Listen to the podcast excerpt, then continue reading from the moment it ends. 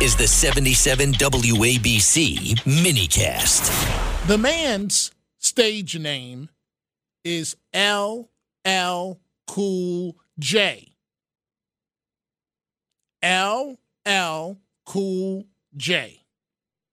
The latest round of gaffes for President Biden.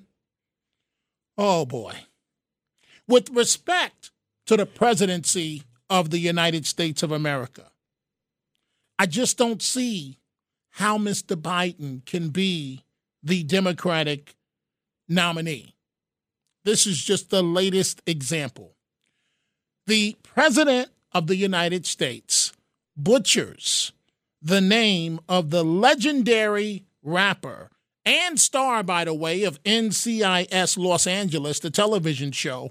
And if that wasn't bad enough, the President of the United States referred to the legendary rapper as, quote, boy, when speaking to the Congressional Black Caucus.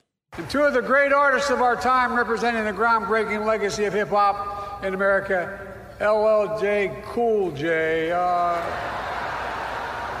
by the way, that boy's got, he got man's got biceps bigger than my thighs. I think he's been. And MC Lyte, both of you, thank you. Because they both have the light off on the mic, you know you're, uh, you're all here to listen to the new edition. Mike Bivins, 40 years producing music that lifts our soul. Okay, so I can give the president on a pass on butchering his his name.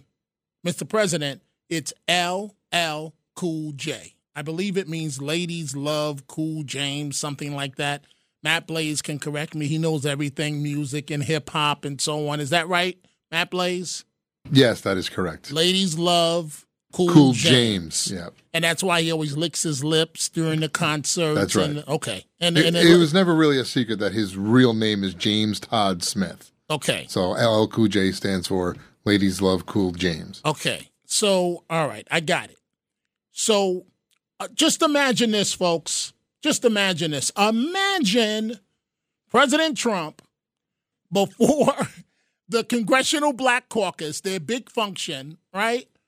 And imagine if Mr. Trump called one of the most prominent African American rappers ever boy, boy, and then butchered his name. And two of the great artists of our time representing the groundbreaking legacy of hip hop in America, LLJ Cool J. Uh, by the way, that boy's got, he got man's got biceps bigger than my thighs. I think he's. And MC Lyte, both of you, thank you. Because they both have the light off on the mic, you know you're, uh, you're all here to listen to the new edition. Mike Bivins, 40 years producing music that lifts our soul. At least he got Mike Bivins' new edition correct. Give him credit for that. But if Trump did the same exact thing, I promise you it would lead every 11 o'clock newscast. President Trump calls prominent African American boy. Boy. Interesting. And this poll may be an outliner, but Trump scores.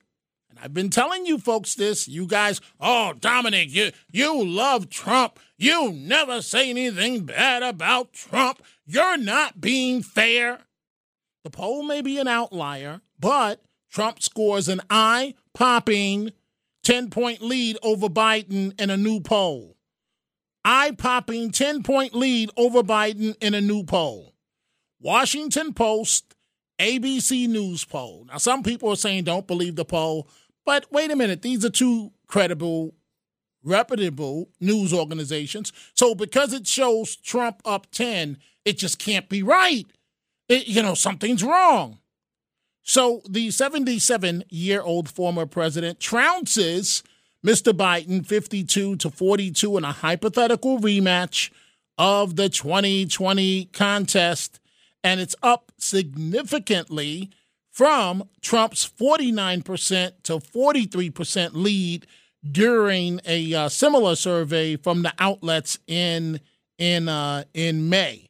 And so, senior Trump advisor Jason Miller immediately put on Twitter, heads are exploding. He capitalized the word exploding at the Bezos, uh, uh, Amazon, Washington Post uh, poll. Trump now leads Biden nationally by 10 points. By 10 points. Let's go ahead and open up the phone lines. 800, I'm about to get to an explosive story in just a second. 800 848 WABC. 800 848 9222. This next story, I almost don't know what to say. It's being called educational homicide. Educational homicide. That's what it's being called. 23. 23. Listen to what I'm saying, folks. Baltimore, Maryland schools have zero students, n- not one, that is proficient in math per state test results. Bears repeating. I really want this to marinate and to sink in. 23 Baltimore schools have zero students proficient in math per state test results.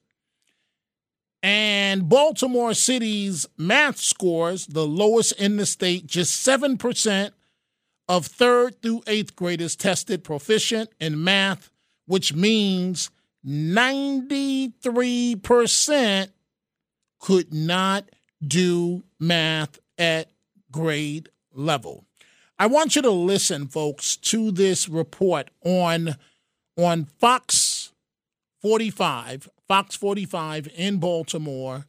A reporter trying to get answers from the mayor and from top officials on these disgusting test results. Well, after our questions were originally dodged earlier this week, again today, Kai, we attempted to speak with the mayor in person. However, without notice, Mayor Scott skipping an event that he was scheduled to speak at and again dodging our questions. They go there to get babysit for eight hours and come home. Frustrated with the education her child's receiving in the Baltimore City school system, Nichelle Watkins, just one of many concerned parents tired of suffering in silence. I can't afford no thousand dollar tutor from Sylvan, but that's what he needs. And our kids are not caught up, but we're passing them. We're passing them, but they can't read. Terrible horrible. But now, state test scores bringing those concerns to light. The results of the Maryland Comprehensive Assessment Program revealing in at least 23 Baltimore City schools, not a single student can do math at grade level, marking the city's math scores the lowest in the state. And as our students fall behind, not all city leaders are stepping up. Fox 45 sending questions to the mayor's office Thursday asking, Do you believe a change in school leadership is necessary in Baltimore? If not, why not? And how do you defend these results? The mayor and his office ignoring those questions, prompting Fox 45 to request an in person interview with the mayor at a press conference he was scheduled to attend. Again, no response, but when we arrived. I'd also like to thank Mayor Scott, who wanted to be with us today but was called away on urgent business.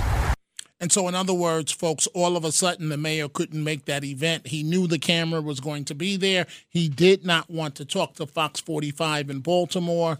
Thus, the mayor did not make it. Maybe something legitimately came up, but uh, it's a big question mark.